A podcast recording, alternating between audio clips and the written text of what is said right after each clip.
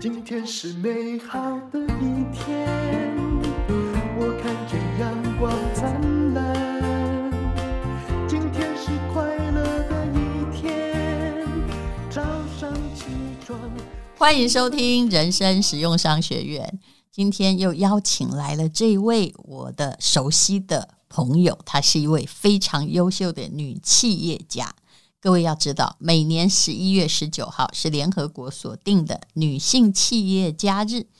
那今年的女性精英奖的颁奖典礼刚好是在十一月十八号。哎，那你知道谁上台了吗？啊，也就是说，女性精英奖的得主精美集团的创办人吕丽梅。噔噔噔噔，谢谢谢谢淡如姐。嗯。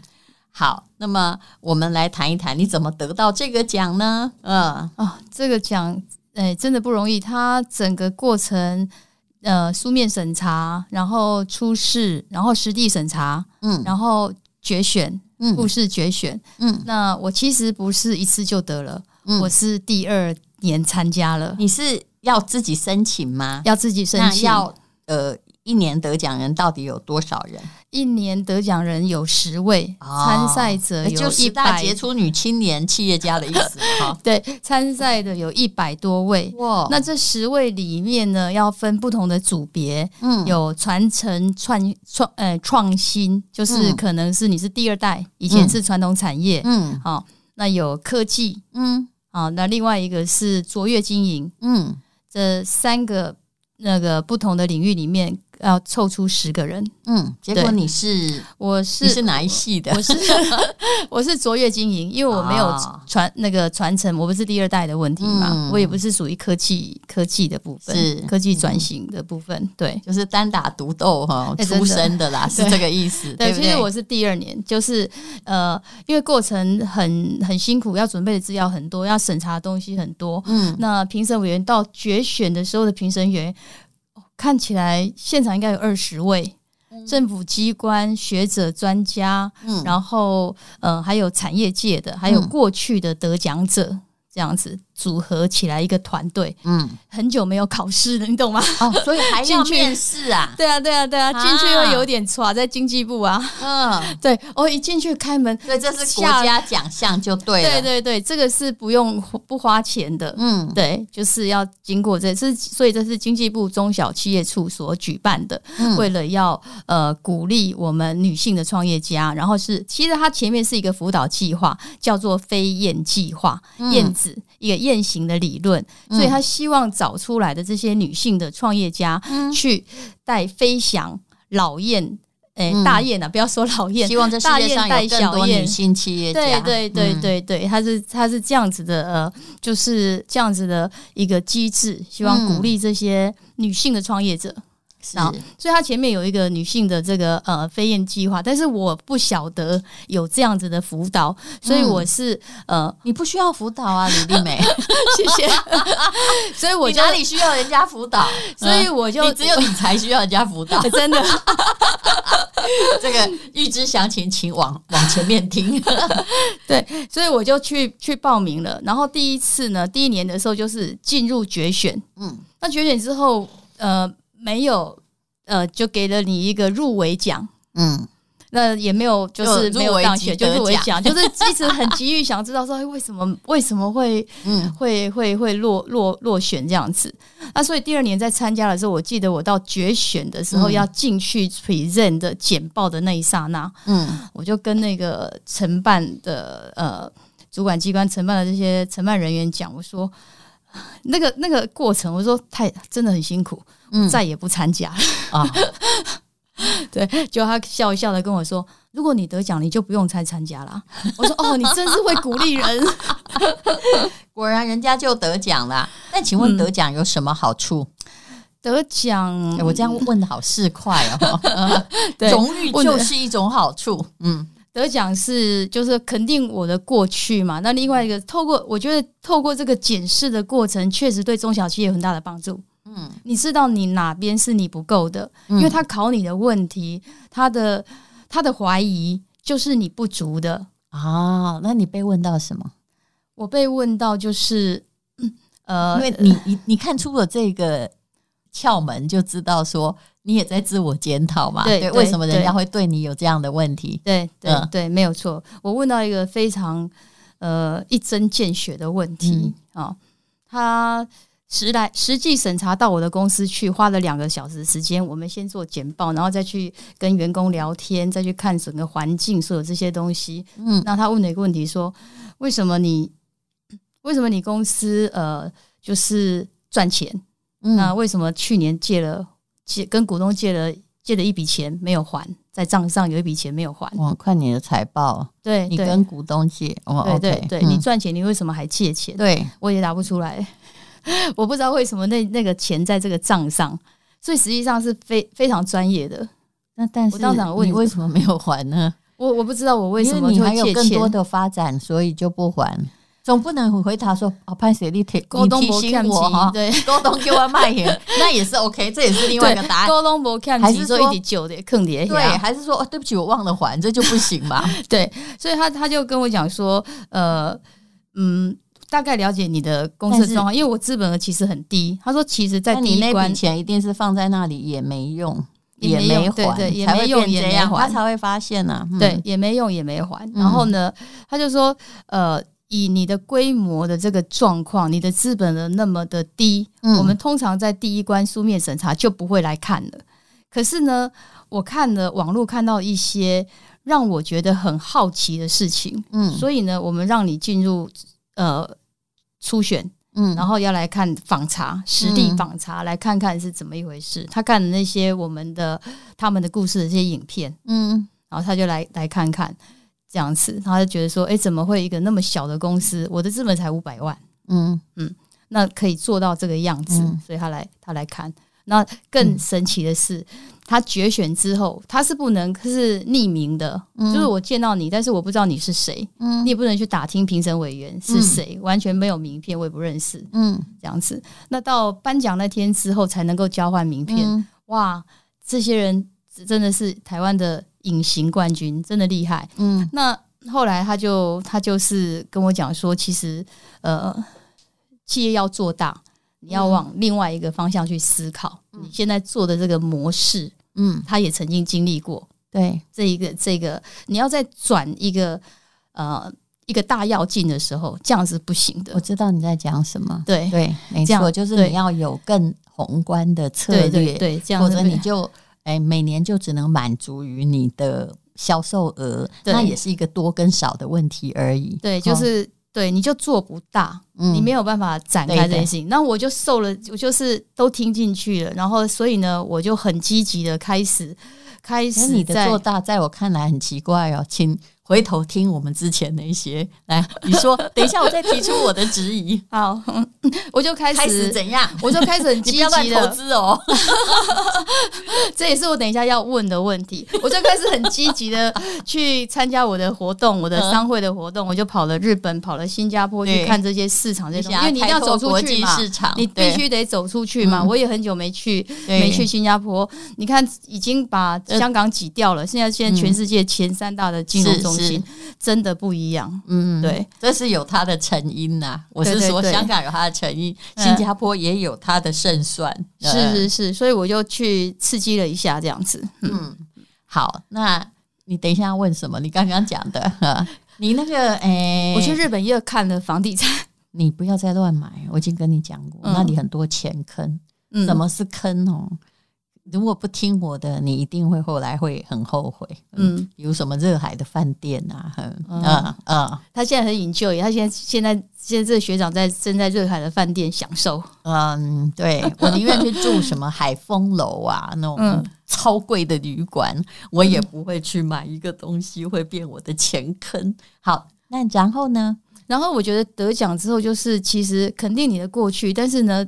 自己对自己就变得说，你好像你你被界定成模范生，模范生感觉自己心里有一个压力，模范生要有模范生应该有的样子，所以你必须在，你必须前进的更用力，你必须再把这个企业这个品牌再走，再走的更那个用力了。你是我看过很用力的人，什么时候连那个就董事长啊，哈。总经理啊、校长啊，还自己兼那个呃发言人啊，还自己是品牌的领袖，这个很难呢、欸。这个很难。我觉得台湾因为现在要培养这些年轻人或者接班人，其实是目前所有中小企业最大的难处。嗯嗯，好，所以呢，嗯，所以让你自己说下去。所以就是要一直的、一直的往前走，真的不断的、不断的那个。就是求进步，嗯，所以现在要跨足到哪一个呃国家？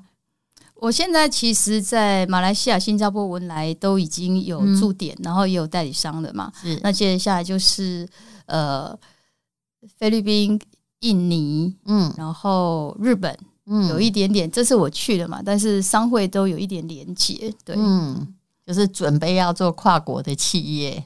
因为台湾太竞争了，所以我、嗯、我 被我被的逼的不赶快去，不得不赶快做这个思考。对，对你的产品很好，嗯、但请你不要去跨别业，跨太多就好，专注本业就好。我我一直 觉得啦，嗯、就是说，因为你是做品牌，对，不像我们，就是说，如果我们做电商，老实说，我们的没什么本业，我的本业就我自己。嗯，嗯，那可是如果你做一个品牌哦，真的跨业的时候要做非常谨慎的思考。嗯，是，对，真的我我希望我当钱不易，对，我希望我当时有人这样来告诉我，我就不会去。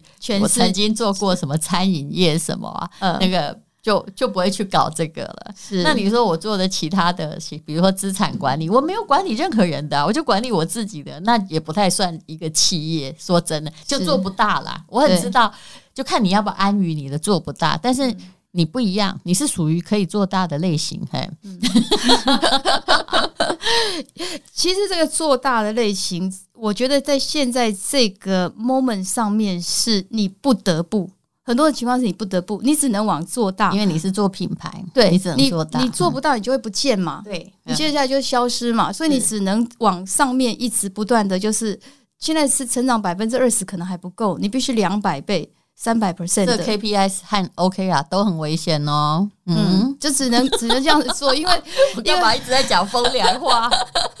真的哦，对，设错了很危险哦。嗯，对，所以我我看了一些的呃，当然就是呃商业模式啊，一些管理的这些案例啊，我觉得就是好处就是说，我们现在现在这种年纪读书嘛，学校帮我们整理资料嘛，接触这些东西，那你因为过去的几十年经验，必须很快速的这些思考这样子。那我这次去了新加坡，让我感受很深的是，跟我在一起，我们呃参我我去新国大念书，嗯，然后企业参访，嗯，然后有一天晚上是跟这个我们呃世华的姐妹，嗯，就是会长，嗯，世华会在新加坡分会马来西会的马来西亚分会的会长见面，在新加坡见面，然后有一个参会，嗯，那参会里面有一位先生，嗯，是那个。包娜娜的老公，嗯，八十五岁高龄，哇哦，对，然后还在上班，嗯，CEO，嗯，非常的 aggressive，精神状态非常的好，是。对。那在场有一个我的那个会长是七十岁，他就在讲，在在聊说啊，我现在七十岁，大家就是在整理一些日本的一些，因为他在日本嘛，四十年。跟一些日本的资产，因为小孩子也不接班，然后准备退休这样子。嗯、他说：“谁要退休？谁要退休？我八十五岁了，我没有退休，我还在上班。”我蛮钦佩这样的人，我觉得他就喜欢呐、啊，对，嗯、对，他就喜欢。我今年表现非常好，董事会送我一部车子，宾士四百的车子，八十五岁的老先生。对，那整个状态非常好，然后所有在场的全部都六十五岁以上。嗯。我觉得这个竞争力非常的可怕，嗯，对，六十五岁，对，六十五岁都没有要退的意思，嗯，每个人都是很积极的，然后随便做的都是，呃，这两栋大楼就是当时我盖的，嗯，到现在还没有要退休，嗯，所以这个国家会强，我我觉得真的，你看年轻的时候从高中。嗯，从高中他抓了百分之十 top ten 的学生，绑二十年的合约当公务员，是当公务员把最优秀的抓在手上。然后我们中间那个公务员的那个积极度让你吓到。中间一个餐会，他就一、嗯、一一堆公务员跟我们交换名片，一起吃个便当这样子。嗯，然后就眼睛跟那个跟鲨鱼一样。看到你就想要抓住你。嗯、新加坡多好，哦、叫你来投资，对，叫你来投资。他是他是公务员呢，他领的是公家薪水哎，他这样才新加坡人家就是这样积极，对，就是这样。而且新加坡他们是用那个高薪养廉呐，他们公务员薪水很高很高，搞不好还算业绩，因为新加坡根本把政府当公司来经营啦。对他很多东西真的就你你戴如姐你讲对了，他很多那政府的投资。都在里面。你想，新加坡的 GDP 以前亚洲四小龙时期，台湾人还曾经因为新加坡东西便宜，跑到新加坡去买，对不对？现在他们贵的要死，对，而且他们的 GDP 的成长，哈，也是不管你怎么样追，人家他还是非常非常的厉害。而且，呃，现在多少不是很确定，但至少已经在六万美金了。你看，现在已经八万美金，而且每年，等一下，我们这里哈，政府都叠开金掉，他们每年哈有。一万美金，那个八万里面一万多，当时他六万的时候，我看是有一万，那八万按比例可能更多，是政府帮他赚来的，用政府的债去做投资，所以它是一家公司，不像我们债拿来盖东西，或者不知道拿到哪儿去，哎，就算了，哎，也没有，他们是规定政府要有这个国债，然后国债拿来投资，嗯、投资然后投资又做得很好，这就是他这个政府这家企业。他把它当企业在经营啊，对啊，所以他他讲，他就说说全民真的是全民皆是商人，然后那种、嗯、呃那种加输的那个尴尬，对，他们输不起，对，输不起，他们的地方太小，太小。没资源，对。啊所以每个人他就就是那种概念，就是没有人应该给你一条生路，而且对他已经放弃他的什么民族意识嘛，因为他们本来就是一个多民族，所以你当你那个意识很明显的时候，那个小地方就会分裂啊，不是吗？对，把劣势变成优势，真的很厉害。这个这个这么多的五个种族里没有吵架，对，而且他们一个嗯，他们大家就是等于就是大家都想要富裕，所以他。要移民新加坡，只要你是有钱人，只要你是企业主，他都欢迎啊。还有专那个优秀人才，嗯，你只要是优秀人才，你在两家公司受聘当顾问是优秀人才，嗯，你的家属不用任何条件，嗯、无条件拘留。其实我要去申请也很快啊，你也可以用知名作家申请啊，因为他就希望版书，我就是不要去做移民监而已，就他你还是要去那儿，嗯，哇。那个房子现在多贵，你知道吗？我知道，嗯，我换算，因为我同学买了一间，我真的觉得说台是怎样，在海边哦，不在乌节路上哦，我就快要靠近海边，我去那个珍宝吃饭嘛，路上我就随便问我说：“哎呀，这个这个哈比较偏僻，有没有比较便宜一点，稍微远一点？”他说：“学姐，这个缸盖，你现在咖啡色缸盖，这个这个一瓶大概换算台币两百一十八万。”那个因为还在海边，我的同学，那他是一个大陆的上市公司，但是因为他他年纪才跟我差不多，他就把公司卖掉，他就移民到新加坡去。他买那间，我听了都快吓死了，两千万美金哎，Apart，Apart 啊，我说的也是 Apart 啊，真的，对，我说的也是 Apart 啊，差不多。不要想什么独门独院，没这回事。嗯，对啊，嗯，很可怕的，是啊，整整整条路的那个什么，那个叫什么？劳斯莱斯啊，嗯，哎，房子全部是世界富豪聚集，那也就知道自己要刺激，真的。这样，所以就是要刺激一下。所以我回来，我跟团队讲说，如果明年要员工旅游的话，不要去什么小岛度假，不要去什么泰国那个帕塔亚，没有，对，你就给我去刺激，就去新加坡看看人家怎么活的，嗯，真的，嗯。嗯，越来，要不然这。我觉得越来越可怕。那我们如果一直都没有去看别人，然后都只有到那种物价比我们低的地方，当然这样比较好活。可是你没有一种向前看的精神，对不对？我说的是前面的钱，是，嗯、对，这个真的会不知道，就是不知道怎么哪一天自己完全没有竞争力的，完全不知道。嗯，早就不知道了，很很很可怕的一件事情。这三年疫情最可怕，它会让你不知道，嗯、你会误以为别人都没在进步。说到这疫情，我觉得很纳闷的，请教一下 专家：日本的房地产三年疫情没有跌，怎么会跌呢？它都已经在谷底了。其实。怎么会跌？还涨，而且涨二三十，四十二二三十帕而已而已而已啊！我们涨的比他多啊！因为它还是在一个经济的动能不是很好的地方，而且前不久不是日币对美金曾经跌到一百五十，对不对？对，马上又回到一三几啦。那个就是什么？那个就是观光客回到日本来，大家他就你一定需要用日币嘛。对，一便宜大家又去把它买齐啊，所以它还是就是有这个需求，是所以。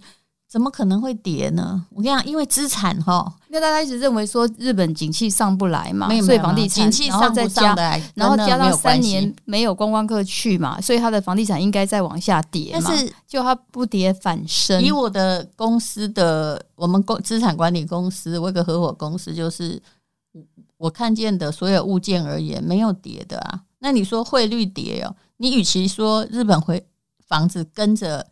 日本日币，你还不如说它跟着美金，哎、嗯，你去看就知道了。嗯、这十年来，就是它还是维持着某一种哈跟汇率协调的关系，而且房子是长期资产。日本的房子，你要五年内要卖掉，你赚的钱几乎全给政府了，还有全、嗯、全给中介。所以，如果你没有持有五年，你大概不要买。还有，其实日本房子跌有啊，你去北海道啊，还是去。这几这几年没跌，有的根本没人要，他还会让给你呢，看你要不要。让 跟欧洲城堡一块钱买城堡一样，对对，但后来你就惨了。我就说在那里不要买到钱坑。那如果我看只可以买的两个地方，我不我连大阪我都不想讲哦。虽然我们公司也有，但是大概只有东京吧，因为还有京都。京都是因为不得已，但京都投报很低。但是东京就是因为。只要一个年轻人就业还必须去的地方，好出租，对，他还是有他的基本盘，就撑在那里，他还是很好出租啊。现在要找到五趴六趴的这个还是有，可是美角很深呐。嗯，老化国家的美角很深，你怎么可能期待捡到便宜？因为你要很有钱，其实比我们有钱的哈。的接盘的人都是在我们之前都接 走了，都已经那个了。对，嗯、所以你到底要再买什么？嗯，我去要很小心哦，要很小心。我告诉你有一个 case，我看到你只要买到，你这辈子死了，你企业不够赔。我等下跟你说，是一个我的企业家朋友跟我说，你先说你的 case。我这很铁口直断，很可怕。后来朋友就不问我，你知道吗？他不问我，他就踩那个坑啊。哦，不问，因为你问你都说不不好，不好，不好，不好，就干脆不问了。对，因为反正你也说不行。对，来，对，这是什么？哎，东京啊，东京附近就很多那种已经满租的、满租的整栋的，知道就是卖掉的，对不对？不要买一栋，因为一栋所有的整修都是你的。你有没有看到我家光外面外墙洗一洗？你家还是一栋？我家小小，但是我家是两两层楼的一栋，那算小的。光洗一个外面，我花了二十七万诶！我家里面两层楼只有三十平台平诶！我说是实际坪数，竟然花了二十七万日币。所以你知道你完全不一样哈。对，我们看到一栋就觉得哇，好漂亮哦！一栋跟台湾，你看台湾这个钱买不到一层楼。那我曾经叫人家砍一一只小树。他砍了十分钟，嗯、我又花了六万块日币装一个窗帘，六万。而在日本那个 apart 啊，就是万一有任何损坏啊，马桶坏掉，全算你的全部，房东要出。对，然后管理费、修缮费全是房东，管理费蛮高的，非常高。然后万一没人住怎么办？如果你是在东京都里面。然后那房子是钢筋水泥木屋，真的不要哇！修起来你就完蛋了。嗯，就是，哎，你觉得还可以负担？我认为东京就二十三区内，它有一个中心还可以。嗯，可是只要是旁边人口变少的地方，就会慢慢变成，可能会变鬼城。嗯，我我先来讲那个，嗯，所以我就说不要买一栋，因为你们太有钱，你们喜欢买一栋，你还不如买一间，但是。我的如果是我的朋友，漂亮吧？如果是我的朋友，我全部叫他买什么，就是能够买店铺，尽量买店铺，就是在租饮食店的。这这个要看是在哪里呀？嗯，来我看一下哈，我就知道台湾的。我这样我不想挡人财路，不要说我讲。他不，他不在台湾，这不是台湾的。我知道台湾的中介嘛，对不对？日本的日本人吗？这是中文诶，啊，这中文他是去了二三十年的大陆人。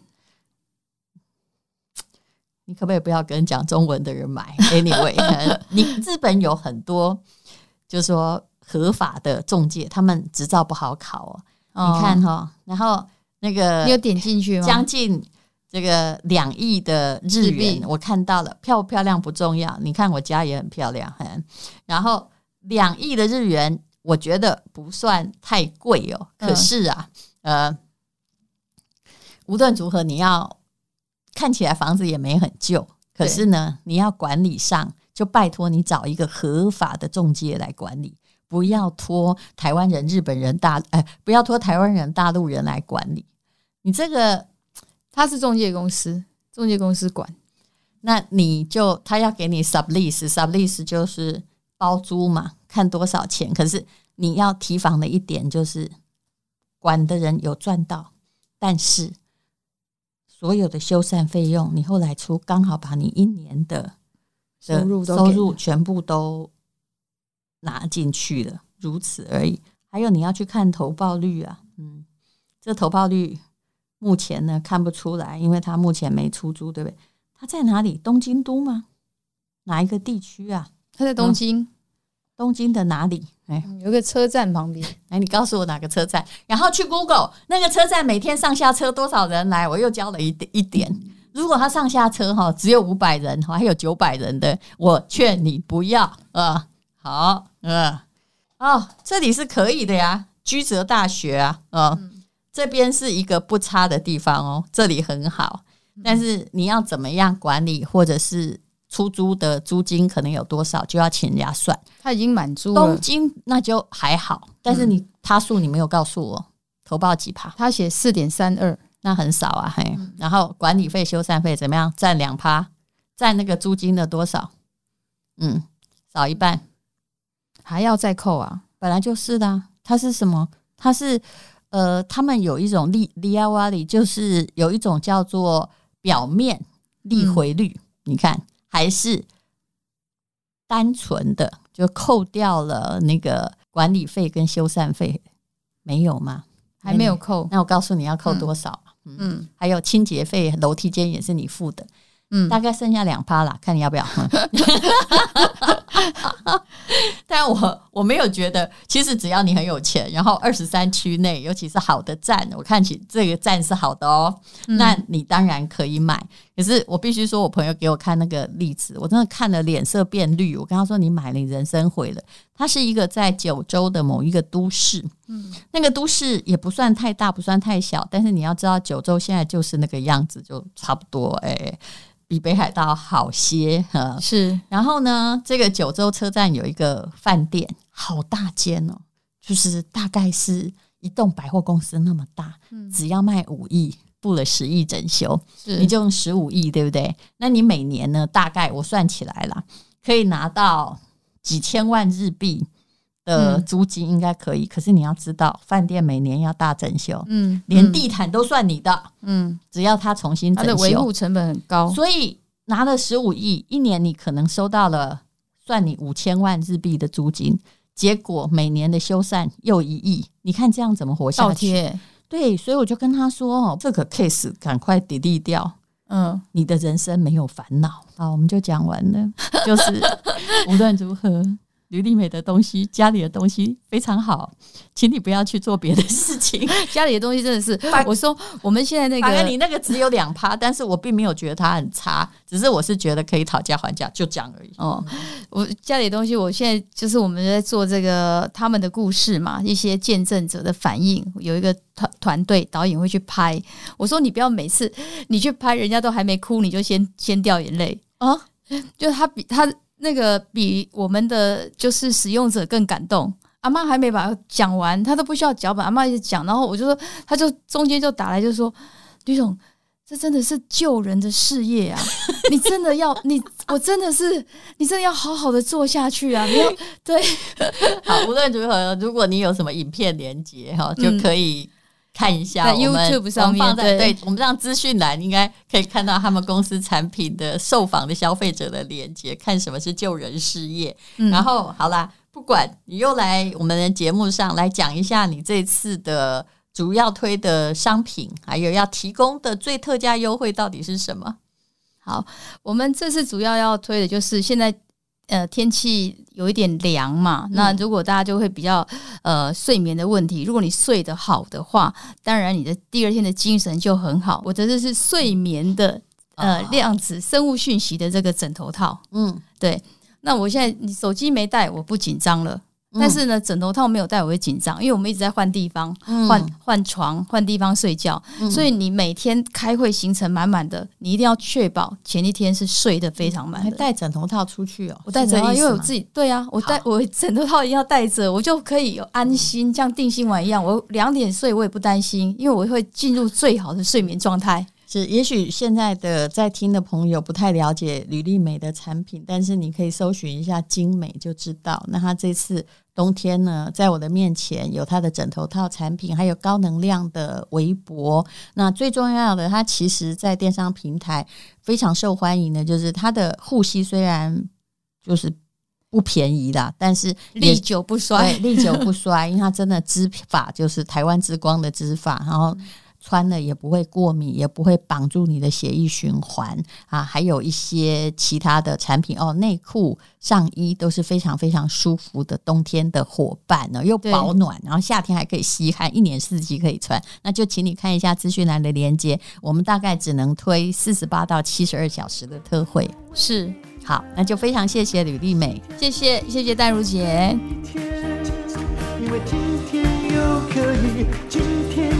可以。